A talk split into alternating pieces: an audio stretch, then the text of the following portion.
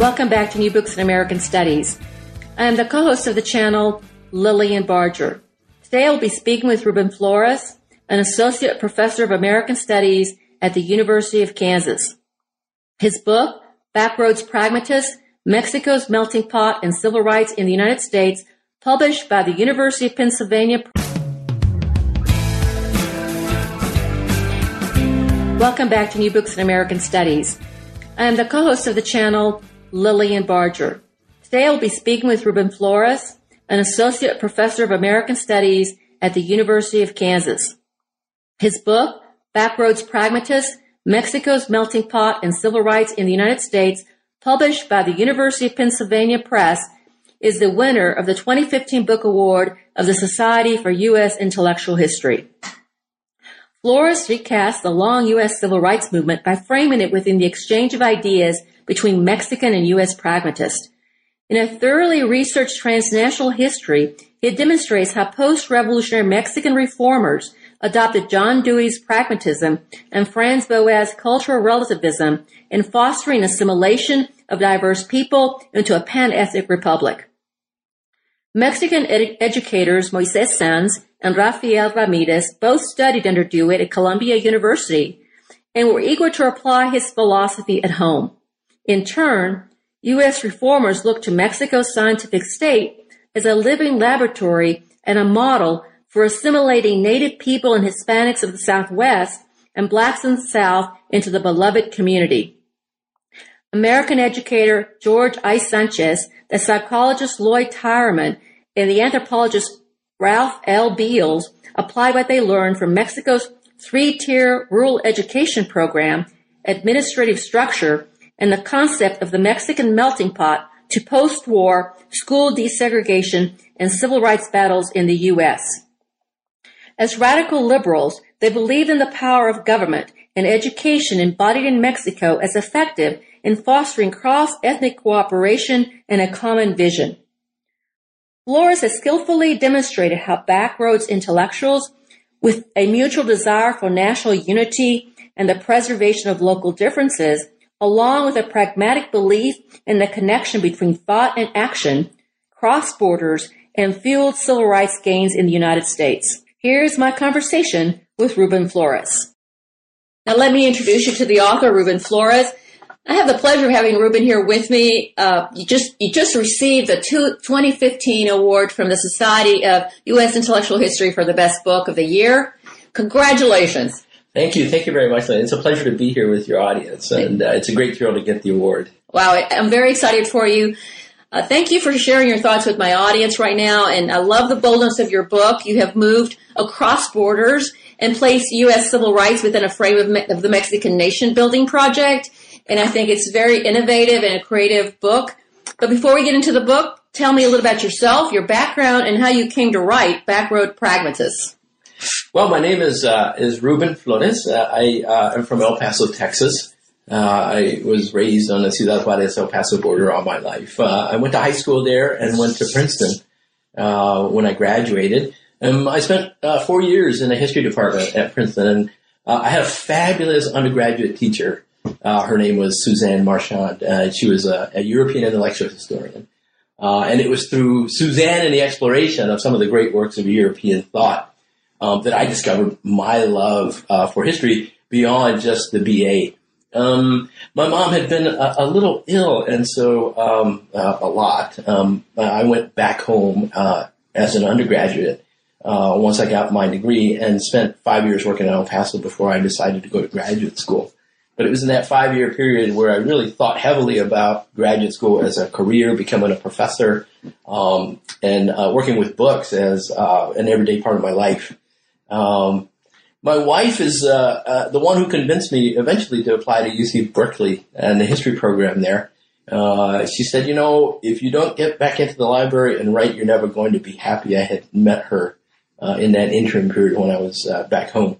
I went to Berkeley because um, it had a, a very uh, strong emphasis on both um, Latin America and the United States as fields of, of history uh, a very rich tradition of doing Latin American history, including um, Woodrow Borah, for example.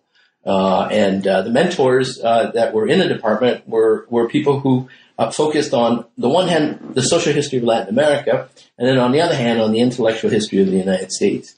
For me, those two fields blend organically because of my life in El Paso. And the question is, um, became, um, how do I begin unpacking and thinking analytically about these streams of life and thought that are so important to form my formation as, as an individual uh, living on the border. Um, I got to backroad pragmatist when I discovered um, that the social scientists who are responsible for the creation of, of the major legal cases uh, in the American West had all studied in the Republic of Mexico after the revolution. And that's something that made absolutely no sense to me. The civil rights movement um, had been constructed as a domestic movement. That is, a, movement in California, Texas, Arizona, New Mexico. And I had never read an account of individuals studying in Mexico before coming back and becoming politically active in the United States in the 1940s and 1950s.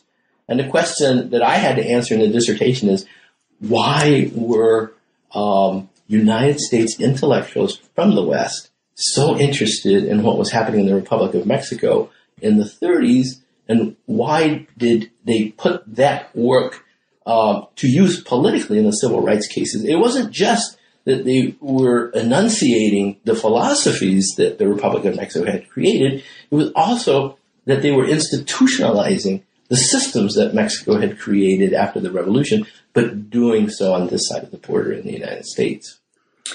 Well, what is your the main argument of your book? And what, what is the what is the the problem you're trying to solve? Is is it just I know you had a personal question that you just brought out, but what what is the historical uh, problem? So the problem is um, how do we organize um, our society uh, in a manner that allows ethnic difference um, to survive, to remain culturally vibrant, um, at the same time that we are trying to create in both the United States and Mexico a, a single political unity called the nation. If you think about the United States, clearly we have the immigrant streams from Europe. Clearly we have um, the tradition of slavery. We have indigenous America. And one of the big questions in American history has always been how do we unify all these, the varieties of people under a single nation? Is that a utopian dream? Is it a possibility? Uh, I think uh, as, as, long as we have uh, been a civilization, this has been one of the primary questions uh, that is foremost um, in intellectual thought, in, in political practice. Um, I use the metaphor of the melting pot to talk about uh, this this very question. Um, the Republic of Mexico has uh, an analogous question, precisely because um, of the Spanish influence in the Republic, precisely because indigenous America is such a heavy presence in Mexico. Uh, and you really have to fragment indigenous America in Mexico into its many different types. It's not a single unit, but it's many different distinctive families of peoples. Of course, uh, many people in the United States think of Mexico as this monolithic uh, ethnic nation. And it's a, as your book clearly shows, it is just probably hundreds of different ethnic and linguistic groups and and villages and all all over Mexico. It is not one thing. No, this is absolutely true, and it is one of the things that uh, many people in the United States do not understand about the Republic of Mexico. It is ethnically heterogeneous, and so, for example, uh, there are the Maya people of Yucatan, uh, about three million of them that are still present um, in the states of Chiapas and Quintana Roo. Um, the Nahua people, who we know as as the Aztecs, are still a vibrant ethnic group that live in the vicinity of Mexico City, the states of Morelos, the state of Mexico, uh, in Puebla. But if you go up north, you have the Raramuri people in the state of Chihuahua. In Jalisco, there are the Huichol, um, there are the Otomi, um, uh, there are the Yaqui, um, and all of these groups of people lived separate uh, existences from one another, have completely different cultural structures, um, were friendly at, at, times, passed with one another, but also went to war against each other at times in the past. And so one cannot speak of, of, of an indigenous uh, homogeneity in Mexico at all. Now you add to that the European element, right? the, the, the presence uh, of, of the Spanish who come um, in the 15th and 16th centuries. Um, and you also need to add um, slaves who came from Africa uh, and are to this day especially prominent in the states of Guerrero and Oaxaca. Um, the other thing to notice about the Republic of Mexico um, is, is, that the land base um, is varies uh, greatly. Uh, very deep canyons, um, huge mountainscapes uh, on both the east uh, and and uh, the western sides of the country, also the south.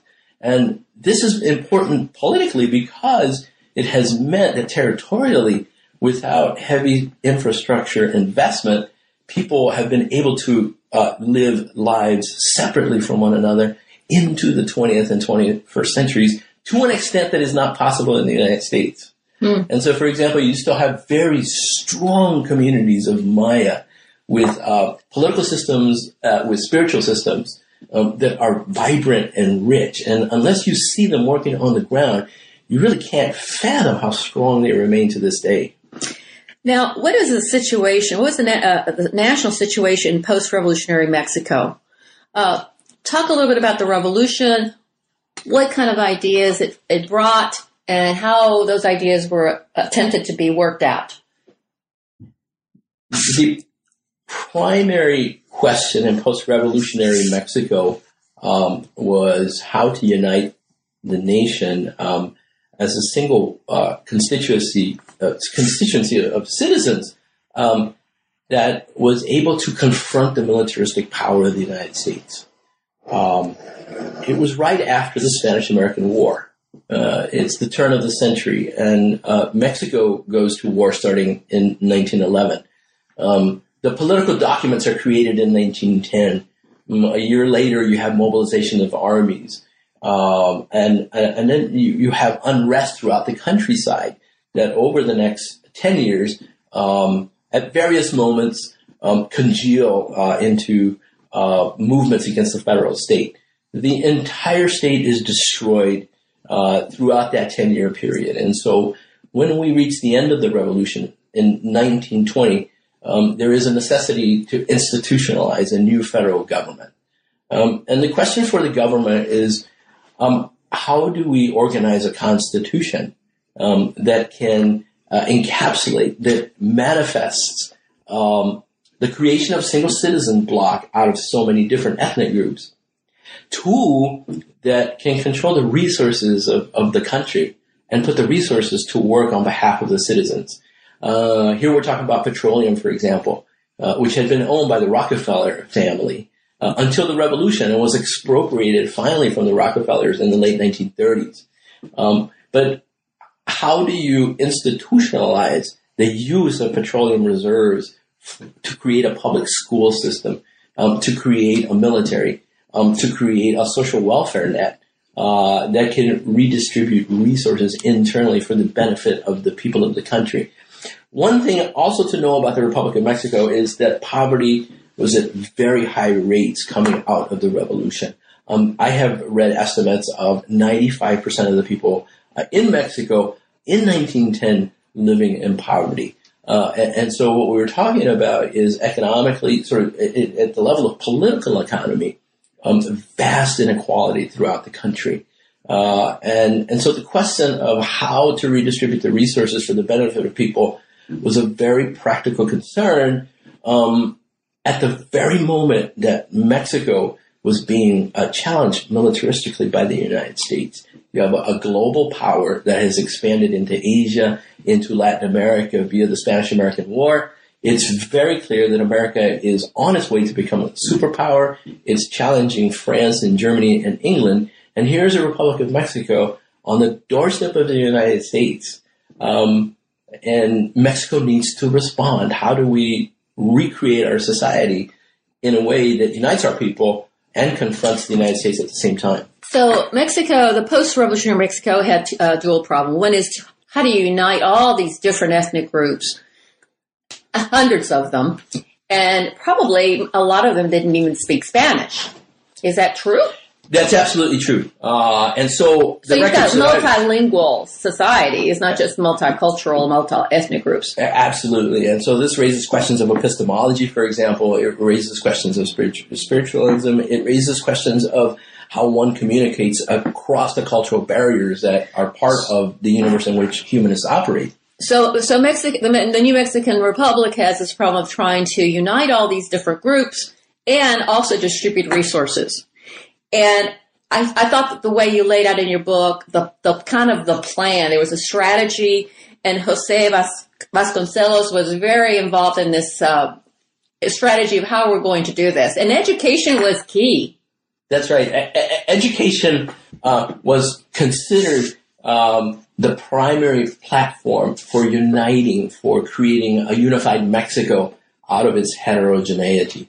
Vasconcelos uh, is uh, one of the towering intellectuals uh, in 20th century Mexico. He would eventually run uh, for the presidency, uh, but he, he had um, uh, been a follower of, Francisco Madero, the insurgent intellectual who overthrew Porfirio Diaz in 1910. Um, Vasconcelos became the Minister of Public Education in 1921 after the revolution had ended. and Vasconcelos uh, is is credited with creating the institutional infrastructure within the Ministry of Public Education um, uh, that began the practical, tangible process of unifying all the various ethnic groups into a single uh, constituency of citizens. How did he do that? Um, he took uh, public school teachers, school teachers that belonged to the federal state and were paid by the government and he sent them from Mexico City um, into the rural areas of the nation. Um, and and the purpose was um, to bring the Spanish language into the indigenous areas of the country. It was um, to work with local villagers to create public schools uh, throughout the provinces of Mexico, all of the states of the republic. Um, it was to begin to measure social indicators uh, of life throughout rural Mexico. And so, for example, there were ethnographers that would go to Jalisco or to Chihuahua or to Oaxaca, uh, and they would write about the everyday lives of the citizens of the republic. Uh, and the, the purpose was uh, to use science uh, to harness social science um, for the purpose of, of creating a single constituency of citizens. Um, I think my favorite question, uh, and still an open one uh, in, the historiography of Mexico, is what did that single constituency look like at the end of the road? Had Vasconcelos been able to create the utopia that he imagined for unified country, um, did that necessarily mean the erasure of ethnic identity for all of the various families of, of indigenous Americans that were in the Republic? Um, uh, did it mean the imposition of a cultural structure uh, uh, imported from Europe onto indigenous Americans? Did it mean vice versa, the, the movement of indigenous characteristics of life? One can think of religion, for example, uh, or food or political systems uh, as uh, the predominant ethic for organizing society, um, as against the systems of European colonizers that had historically uh, had power in Mexico. Um, these questions uh, of the utopia are, are still open questions. Um, and I, I, I, argue in the book that there were a spectrum of possibilities that intellectuals in Mexico fought over in the early 1920s and then in the 1930s as they were institutionalizing uh, the, the Ministry of Education. Now, there was in this uh, Mexican uh, plan to sort of unify the nation, you had the three tiered rural education program. Uh, you have an administrative structure that's being built, which is very important to try to manage this huge country with all these groups. And you have also the concept, the concept of the melting pot, the Mexican melting pot, which I'd never heard of the concept of the Mexican melting pot. What is that exactly? And how is it conceptualized? The, the, we use the, the term melting pot here in the United States and, and we tend to, to fall back on, uh, the, the metaphor of of the laboratory, uh, think of, of a chemist who is blending together all the synthetic chemicals or ores into uh, a single unit. Um, and Mexico uses the, the word uh, uh, crisol, uh, so C R I S O L, um, and and a crisol is is uh, it, it's a small vessel in which ore or uh, or chemicals uh, get blended together. Um, and one can think of the vessel sitting on on a, a laboratory table, uh, and think of uh, the the chemist, the physical scientist, working uh, his knowledge on it in order to blend it into a, a, a single unit. Um, the, the, the Crisol as the metaphor for unification comes up very prominently in the 1920s, in the 1930s, and in the 1940s uh, among Mexican philosophers, among sociologists, uh, and among uh, the, the, functionaries of the Ministry of Public Education. Um, you also have other metaphors. Um, sometimes they, they speak about uh, a, a, tapestry. Uh, and so they're thinking of Mexico as a cloth. Um, and, and the question is, how do we weave all of the, vi- the, the, various fibers of the nation into a single uh, uniform that represents the citizenry of the country from here on out? But you can see even in the metaphor of, of, of, of weaving and the cloth, the necessity of retaining the constituent elements in order to create the single piece of clothing that represents uh, the country. Um, there are others who, who use musical metaphors, and so they would talk about uh, a symphony, for example. And when I first read uh, the work of Moises Sáenz, one of the other intellectuals who uh, was involved in the nation building project, I was struck by the number of times that he spoke about a symphony or an orchestra. This is a metaphor that is used very heavily in the United States in the 19 teens and in the 20s. And it's associated with uh, Jewish American intellectuals who, uh, in New York, were also thinking about the question of uh, the dialectic between Jewish ethnicity and American citizenship. Yeah, so basically, right now, this is where the point where you're there's a there's an analogy, there's a comparison, a commonality between Mexico and the United States, in that the United States also has issues of ethnic groups and trying to blend them together and trying to build a, a you know a democracy, a social democracy that includes everyone. That's right. And how do you do this? That's right. So, uh, but before we go to that, that I have another. I have some other questions about. Um, you didn't really talk about it. I didn't. Uh, well, let's, let's, let me go on. How did there were you're talking about uh, uh, some Mexican uh, intellectuals who went to Columbia and studied with Dewey. Yes. Let's talk about how pragmatism and Dewey's particular vision uh, of education and pragmatism gets picked up and gets re- uh, returned to Mexico. Uh, the, the use of, of Dewey in the book is is absolutely fundamental. Um, one can talk about the politics of the revolution. One can talk about the politics of citizenship uh, and creating the, the nation. Um, and this is at the institutional level. Um, but behind it um, lies uh, theory. Um, these work in dialectic with one another all the time. Um, Dewey represents a, a, stream of thought. It, it is a stream of, of creative uh, of, of original philosophical thought that was created in the United States at the end of the 19th century and the beginning of the 20th century.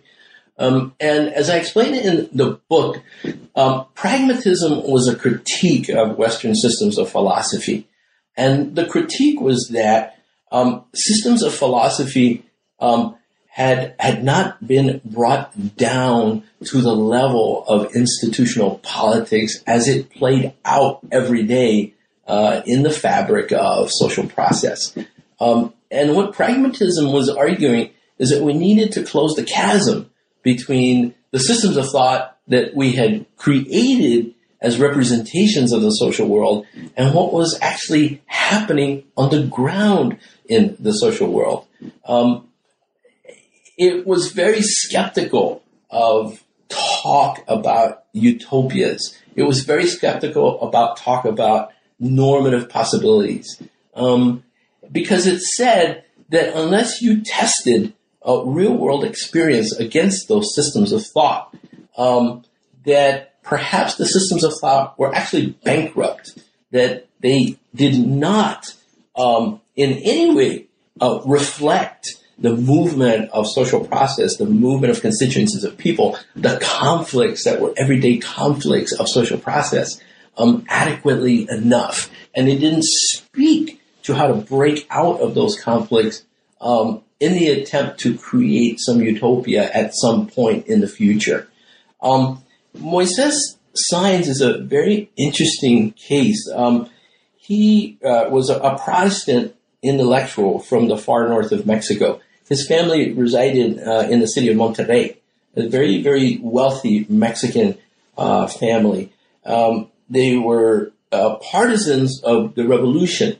Um, and as part of the nation building project after 1920, they wanted to harness the wealth of their family to create industry in Mexico for the purpose of rebuilding the nation as an element in the rebuilding of the nation.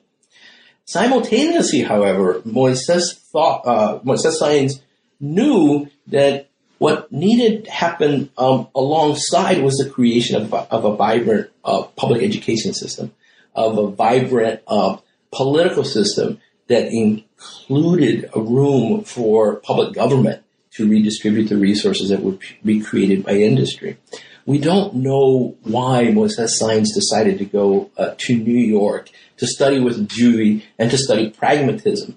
But if you if you think to yourself, if you just take one step back and and think um, practically, even theoretically, about what would have made him latch onto the notion of pragmatism, you can understand why Mexican intellectuals would find pragmatism so appealing. It is because the systems of thought that had been created under Porfirio Diaz in the 19th century, uh, social Darwinist thought, um, thought that, that very oftentimes revolved around uh, the formalist theology of the upper echelons of, of the Catholic Church.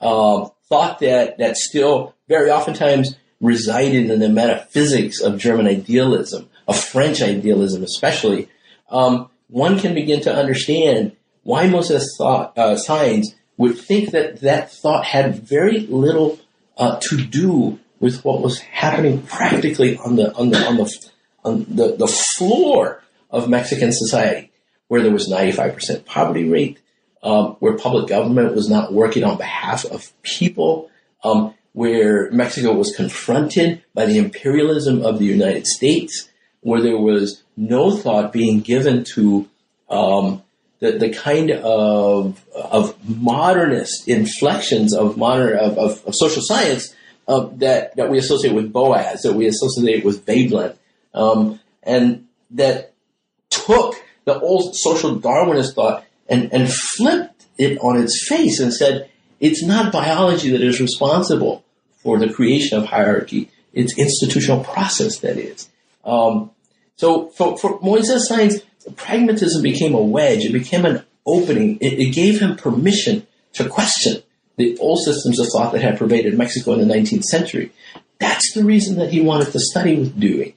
That's the reason that it became important to him. I can talk about public education in a second if you want. Yeah, let me uh, let me ask you about Rafael, uh, Ralph Ramirez. Rafael Ramirez um, was a, a, partisan of the nationalist state, uh, and he is known uh, in Mexico as El Maestro de las Americas, the school teacher of the Americas. If Moises Sáenz was a high functionary of the Secretary of Public Education beginning in 1926, if he represented a theoretician who had taken pragmatism and tried to blend it with the everyday structures of social process in Mexico, Rafael Ramirez um, was was the engineer. He was the technologist who put the ideas of pragmatism uh, to work in the in Mexican countryside. Um, it was he who had the heavy labor of translating pragmatism as Dewey had formulated it in his books, as Moises Sáenz was importing it into the agencies of the Mexican state, it was Ramirez who had to find a way to convince the school teachers to go into the rural areas of the nation and convert that theory into pedagogy. What does that look like? Well, it, initially it didn't go well. Um, the school teachers realized that that they had assumed that many of the rural villagers spoke Spanish, and they did not. They spoke Otomi, or they were still speaking in some of the Maya dialects. And they realized that they needed to go back to Mexico City and become bilingual themselves first, or they would never be able um, to even consider the possibility of taking ideas about citizenry and the nation and put them to work in the rural areas of the countryside. Um, these confrontations were sometimes violent.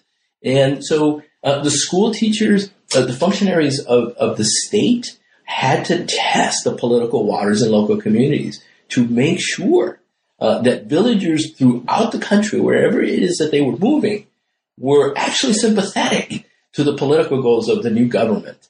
And one could not take it for granted that that was so.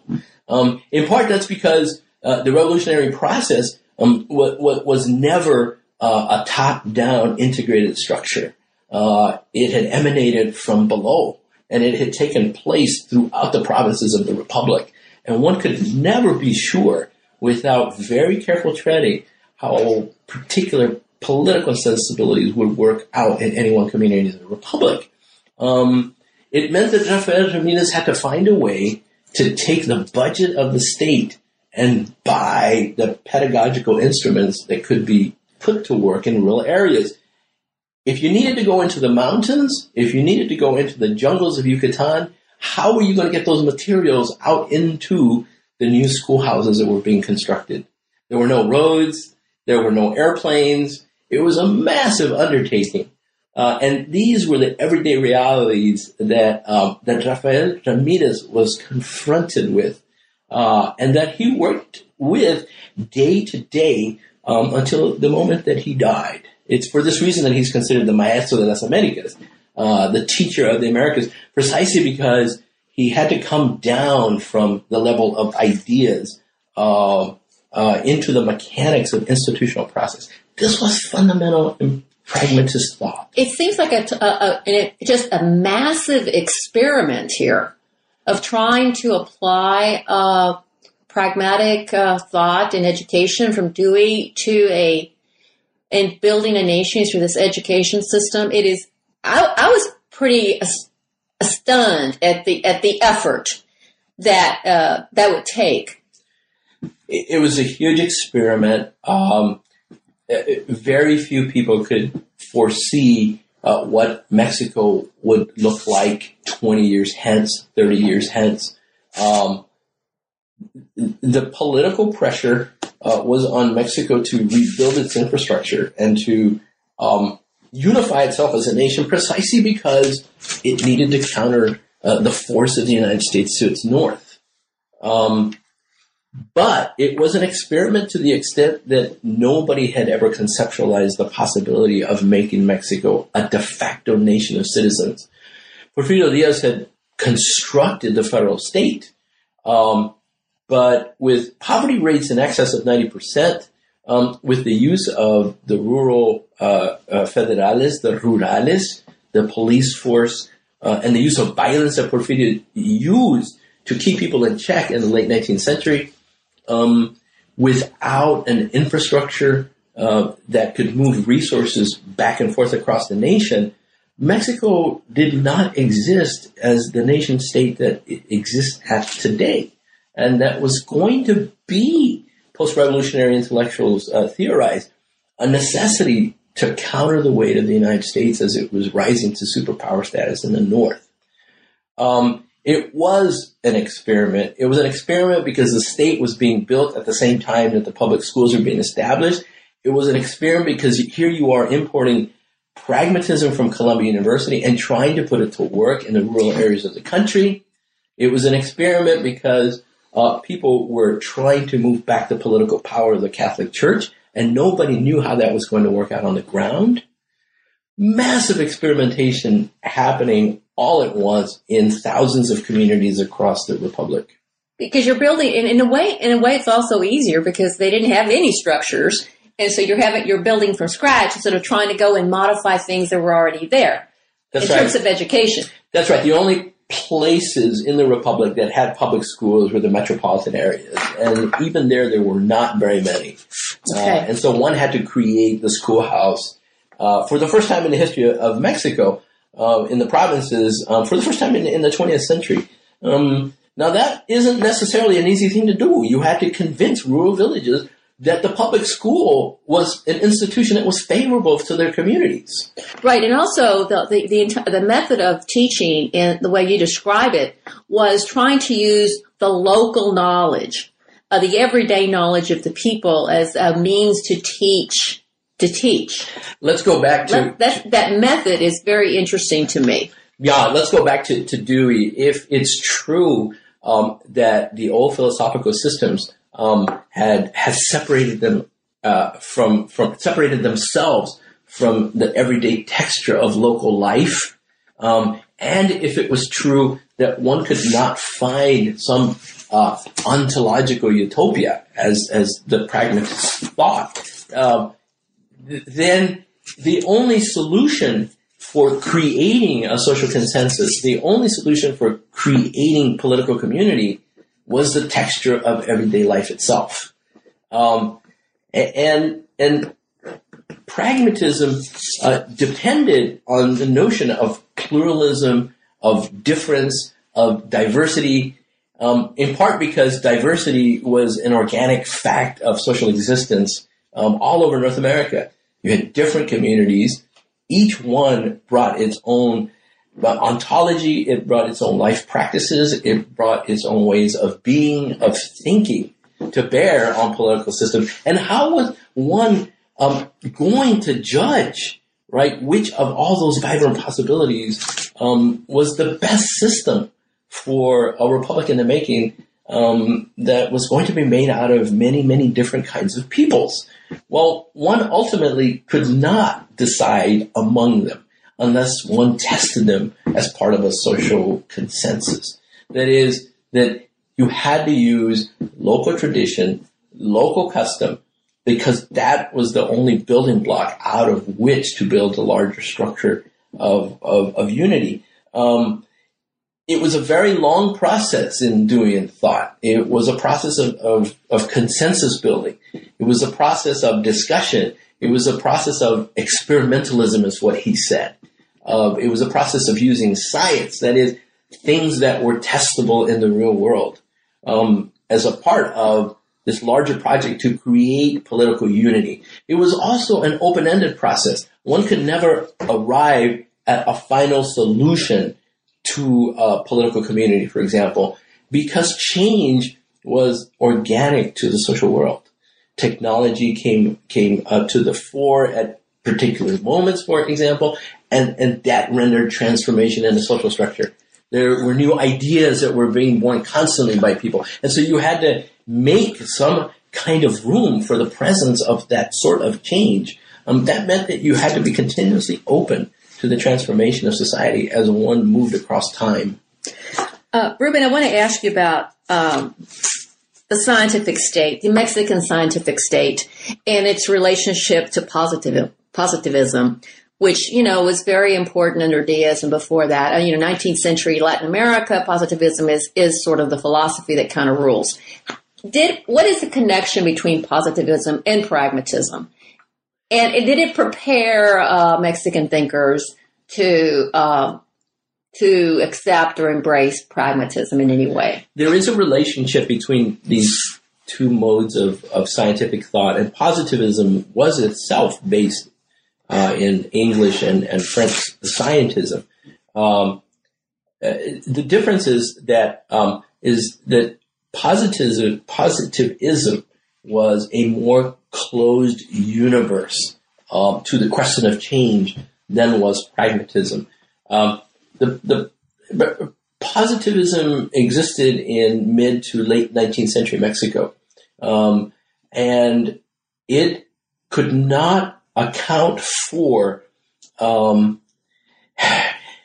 it accounted for. Uh, it, it, it, it assumed that biology was the ultimate arbiter of of social construction. Um, and as such, um, it adopted uh, theories of social Darwinism to explain hierarchy in modern society. Um, pragmatism was a part of the modernist movement of ideas that also included uh, cultural relativism by Franz Boas, um, that uh, included uh, Thorstein Veblen's um, economic thought, that included the historicism of uh, Charles Beard. Um, and it placed its emphasis not on bio- biology, but on, on institutional structures, right, as the determinants of hierarchy.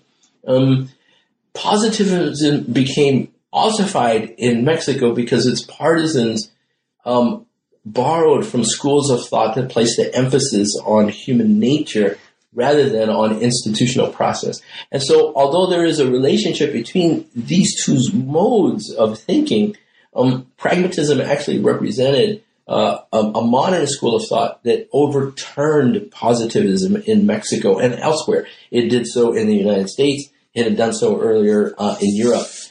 My larger point is that Mexico, after the revolution, is partaking of the same modernist flow of ideas that that had taken place in the United States and had taken place in Europe, and so that Mexico when, although we tend to think of it uh, as an anti-U.S. case, as an example of a nation that is antithetical to America, is actually not so. It was partaking of exactly the same schools of thought. Right. Yeah, there's there's a whole movement of ideas that are going throughout Latin America and through into the United States and back again and around and across the Atlantic. That's right. It, so it's not an isolated. That's right. Uh, world. Okay, so you've got uh, Sáenz and you've got Ramirez they're trying to apply, they're applying Dewey's philosophy of education to, to Mexico. And then Mexico sort of emerges as sort of a laboratory, a living laboratory, which allows uh, U.S. intellectuals and thinkers about education to go and observe and see how it works.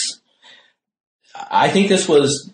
I think this is brilliant. It, it, it was. It, it became uh, the episode that most riveted me.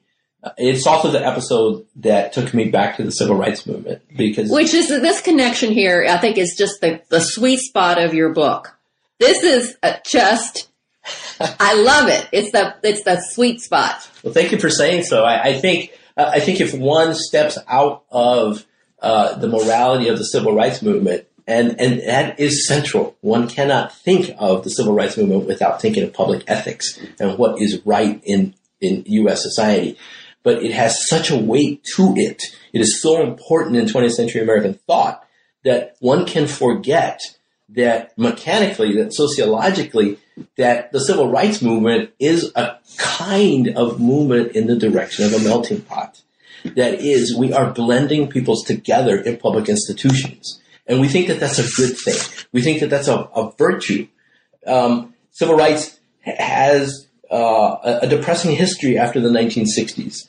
Um, and we all live with that. But we can forget that at the level of sociology in the 30s and 40s and 50s, the creation of a single citizen bloc in the United States was taking place through public institutions. That government had thrown its weight behind that movement, um, and that that represented part of this larger question of the melting pot in American history.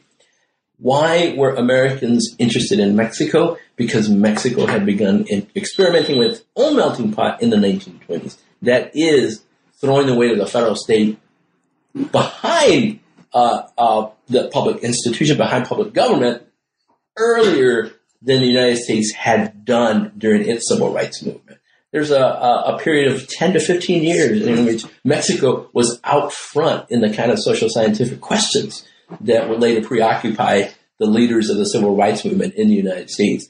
And so if one thinks about it, it just kind of makes sense.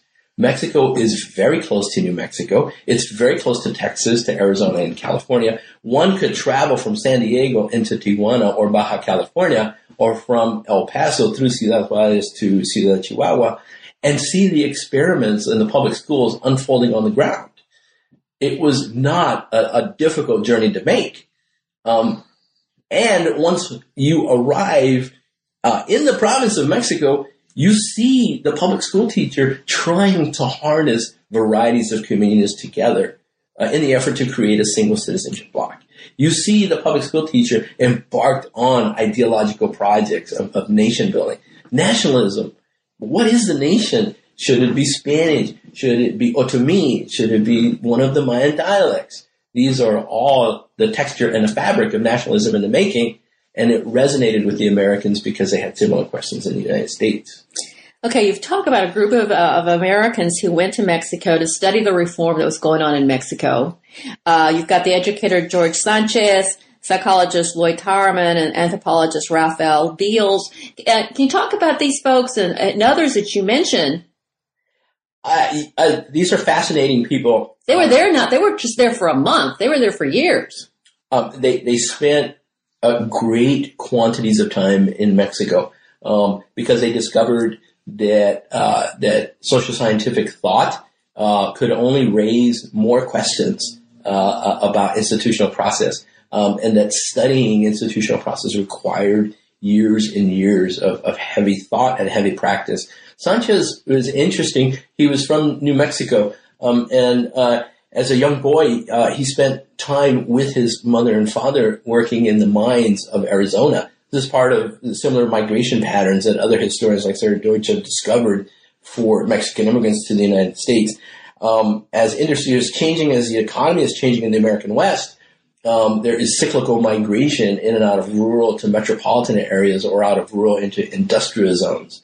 Um, for Sanchez, um, working in in uh, uh, uh, or being with his family in the mining centers of Arizona was an introduction to multiculturalism because you had miners that had come from all over the world, uh, Latin America included.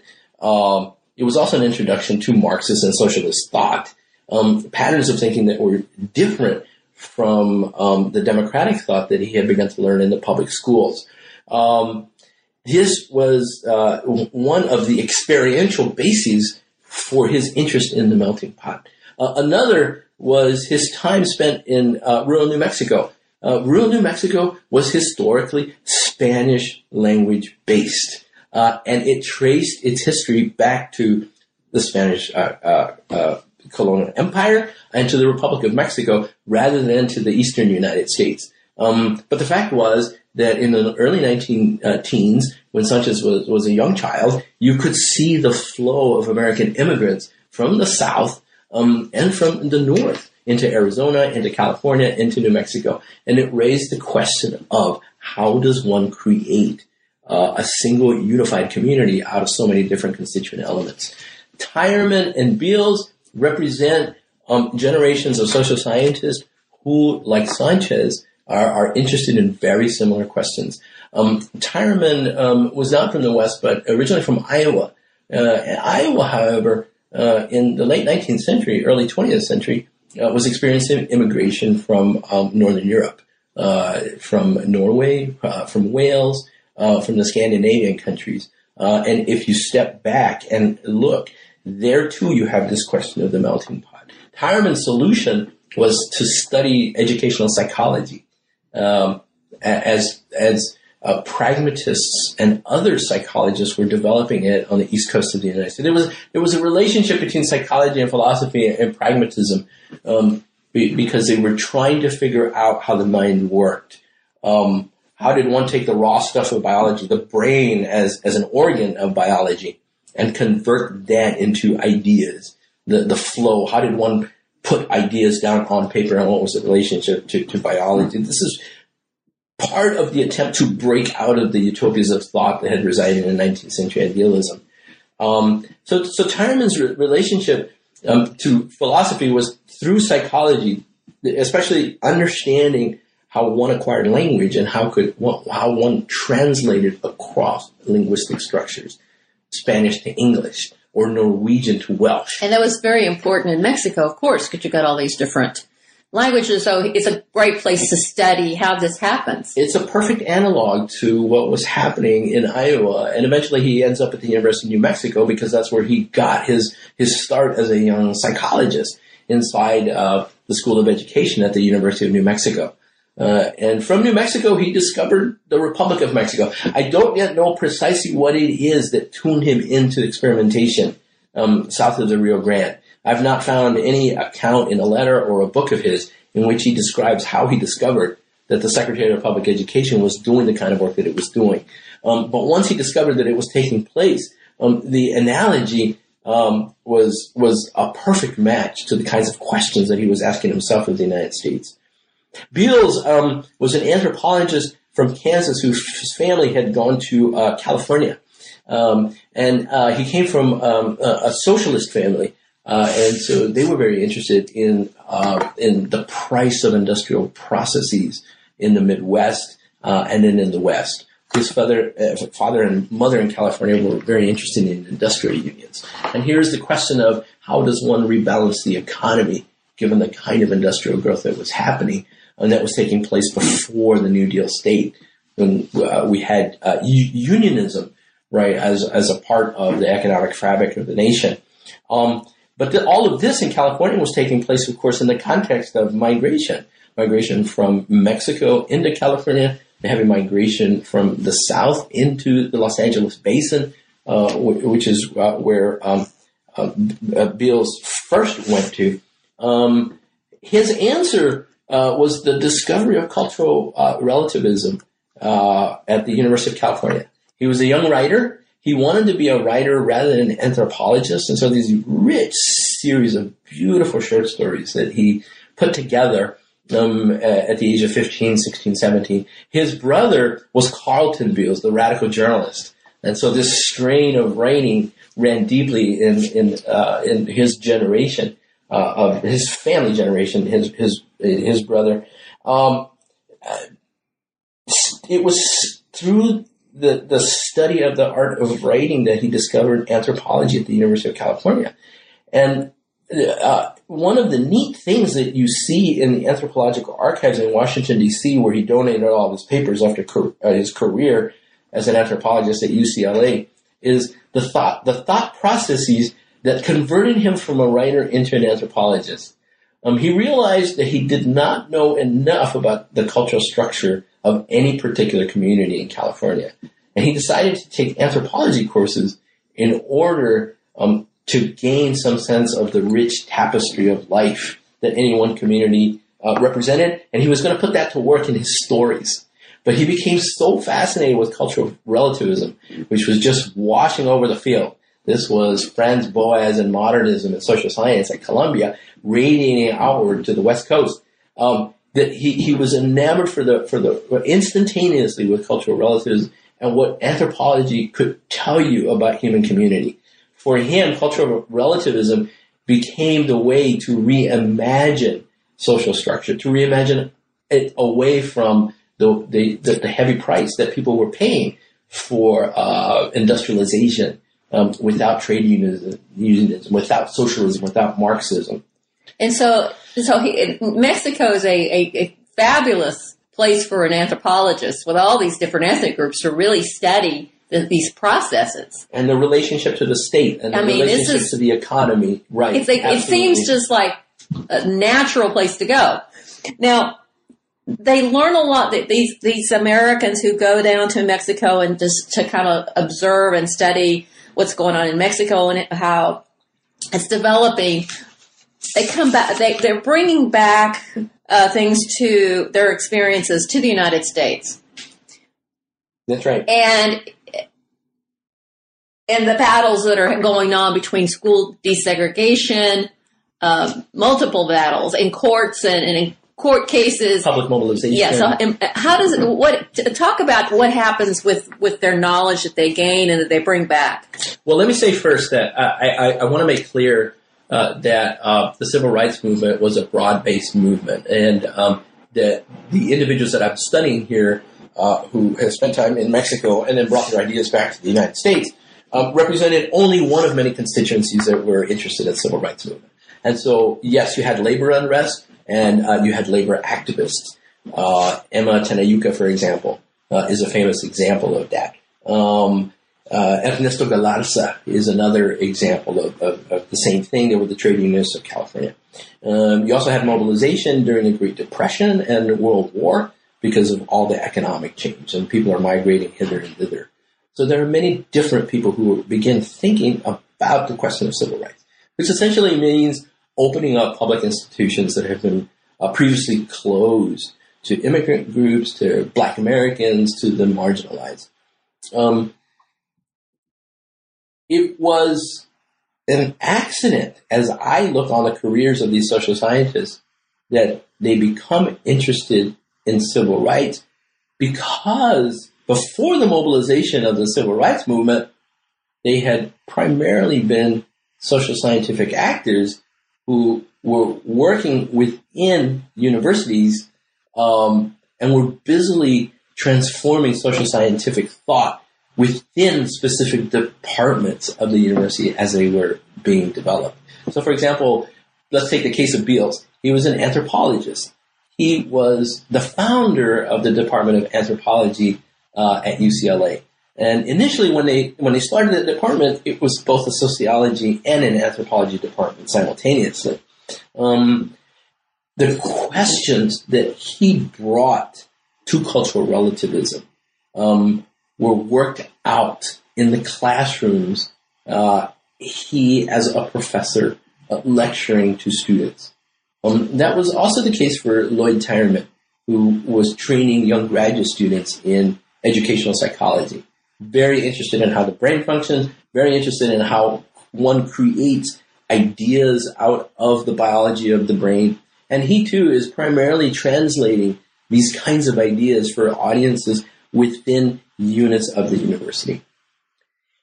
It is the case that because of all of the rapid change in 1930s and 1940s America, that um, that they cannot remain um, immune from all the unrest that is enveloping California, New Mexico, Arizona, the deep south, the urban north.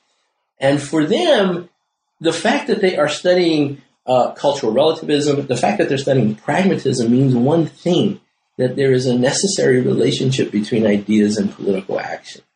Um, so there, it, what this reminds me of, they're kind of being forced by circumstance to become not just intellectuals, but public intellectuals by inter, in, intervening in in the world outside the academy. Absolutely, I think the, of the people that I study, I think Sanchez thought himself thought of himself as a public intellectual because he found himself having to write to newspapers so often about the conditions of immigrants from Mexico in New Mexico uh, and about um, the Spanish language communities of New Mexico that trace their history back to the Spanish Empire. So, to the extent that he had to do this publicly in front of public school officials, yes, he was a public intellectual from the get go. Tireman didn't care at all about being a public intellectual. He was a scientist, and that's where uh, his his uh, his thought, that's where his ethic, that's where his his his feeling of self was rooted. It was in the laboratory. It was in the classroom. Um, and he was not the kind of individual who felt very comfortable stepping beyond it. Nonetheless, the fact that social science, as he was developing it, was applicable to questions of cultural pluralism, to uh, questions of cultural exchange, these became necessary components of the court battles that are represented in the civil rights cases. One had to ask questions about English and the Spanish language and how those work simultaneously together in the public schools if one was going to create a school system that included both uh, Mexican American and white American students in the same classrooms. If one set of students came to school speaking primarily Spanish and another came to school speaking primarily English, then how did that get reconciled by the school itself? This was a necessary question for social scientists to answer. Um, Ralph Beals, because he wanted to be a writer, I, I, think always, if he didn't think of himself as a public intellectual, knew that his audience was going to be outside of academy. Um, and so I, think if you, if you look on his life, one of the things that, that distinguishes his career is a very deep concern um, with the wages of the social process uh, among all of the peoples that he lived with. So immigrants, um, the industrial labor forces of California, indigenous communities in Mexico, especially the Yaqui in which he specialized. Um, and, and so uh, even as he's writing his books for colleagues, uh, he's very interested in the role that public institutions perform in creating a balance of peoples.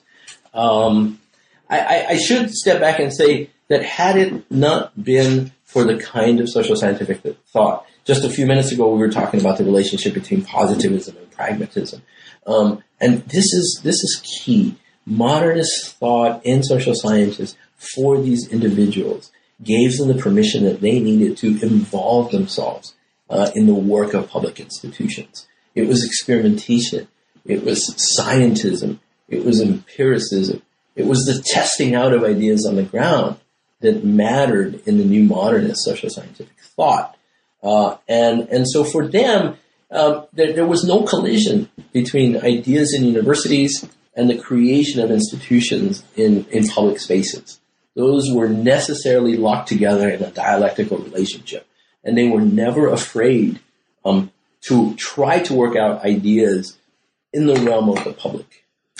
Now, the civil rights movement that they were end, end up getting involved in through different court cases and things like this uh, was not just the south in the southwest, but also it also involved. I think one of these. Uh, which one was it that was very involved in the south in the uh, with Africa? George Sanchez. Sanchez. Okay, uh, very much involved in, in African American uh, rights, civil rights there, and what that's going to mean. That's right. Sanchez uh, would later uh, go on in, in uh, the late 1940s and then in the 1950s, uh, in the years that are leading to Brown versus Board of Education, would uh, become an intellectual who integrated himself uh, into the political campaigns of the American Civil Liberties Union and the NAACP, um, the National Association for the Advancement of Colored People. these were two of the principal organizations that were leading the fight for the integration of the public schools uh, for Black Americans in the Deep South and, uh, in Kansas, uh, which is where uh, uh, the Brown case emanates out of Topeka, Kansas. Um, but Sanchez's segue into the civil rights movement of the 1950s at the level of law um, was predated uh, by the fact that in the 1930s, um, the research money for his trip to Mexico had come from the, the Rosenwald Fund uh, of Chicago. Uh, and this is the same Rosenwald Fund um, created by uh, a, uh, uh, Julius Rosenwald, um, who um, is known for the creation of private schools throughout the Deep South as one answer um, uh, to the horrific race relations um, the structure of violence of the New South. Uh, Rosenwald had funded uh, private schools throughout the Deep South, and there's an enormous collection that is housed at uh, at Fisk University um, that contains the archives of, of this this enormous campaign to create public schools that would benefit African American students in the Deep South. It was precisely because Rosenwald was interested in interracial relationships between whites and blacks that they began to look outside of the Deep South for potential models uh, of public education, of private education to put to work in Mississippi, Alabama, North Carolina, South Carolina. When um, they learned about New Mexico as a site of experimentation, here we're talking about, for example, Sanchez, who has come back from UC Berkeley, um, who is interested in interracial relationships in New Mexico. When Rosenwald learned that there were models of interracial thinking and practice taking place in other places in the United States, they turned to Sanchez, and he um, became one of their functionaries. Um, Rosenwald, through Sanchez, um, became interested in what was happening in the Republic of Mexico. Uh, and so it was they who gave him the money right, to travel in Mexico for the initial two years that it took to write uh, Revo- uh, Mexico Revolution by Education. This was a, a text uh, that Sanchez wrote in 1936 about the Mexican state's uh, public education system. Um, it was Rosenwald who sent Sanchez from New Mexico into Louisiana to begin at Grambling University um, to translate Mexico's institutional models um, uh, into the Southern Sea to put those same models to work among African Americans and white Americans in rural Louisiana.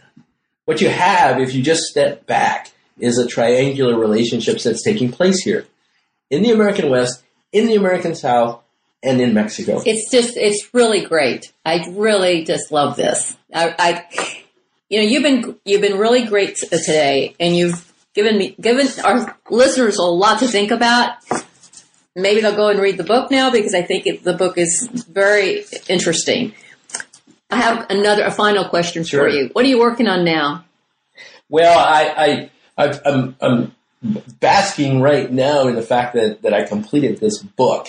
Um, and, and so I'm doing a lot of uh, deep reading. I've become very interested in the migration of women from Mexico into the United States between 1920 uh, and 1950. Um, and here's the structural question that I have that I think may end up um, uh, becoming a book. The, the structural question is um, how did society organize itself in far northern Mexico? Um, of course, you have the national state that's trying to recreate public institutions. Uh, you have the mobilization of resources, but you also have a, a, a, a, a huge amount of male death uh, because of the revolution. Men were killed in the war, and there is a surplus of women. Um, and the women begin to migrate from rural Mexico into the cities. So the city of Parral, the city of Torreon, um, uh, the city of Ciudad Juarez. In many cases, the story turns out to be uh, uh, uh, uh, uh, initially a very sad story of women who have children, um, but of men who have multiple families, right? And this is because the gender ratios are imbalanced. I'm very interested in the lives of these women as they move northward and as they come into the United States. And I'm trying to find a way to tell that story. When women come into El Paso before moving into San Antonio, um, somehow they harness the fortitude to maintain family structures. Um, and as women migrate into the United States, um, they remarry, very oftentimes with Americans, and they have second families. Um, this is a sociological phenomenon. I can't wrap my head around it completely yet, but it happens in multiple locations. I'd like to do something with that. Okay. Well, thank you, Ruben. Congratulations. Well, thank you, thank you so much. It's been a pleasure, and uh, please read the book. I, I, it holds together pretty tightly, I think, uh, and I think this. I'm thrilled to get this award. So, Uh, thank you to our listeners for tuning in to another edition of New Books in American Studies. It would be a pleasure to hear from you. Drop me a line at newbooks.americanstudies at gmail.com. This is your host, Lillian Barger.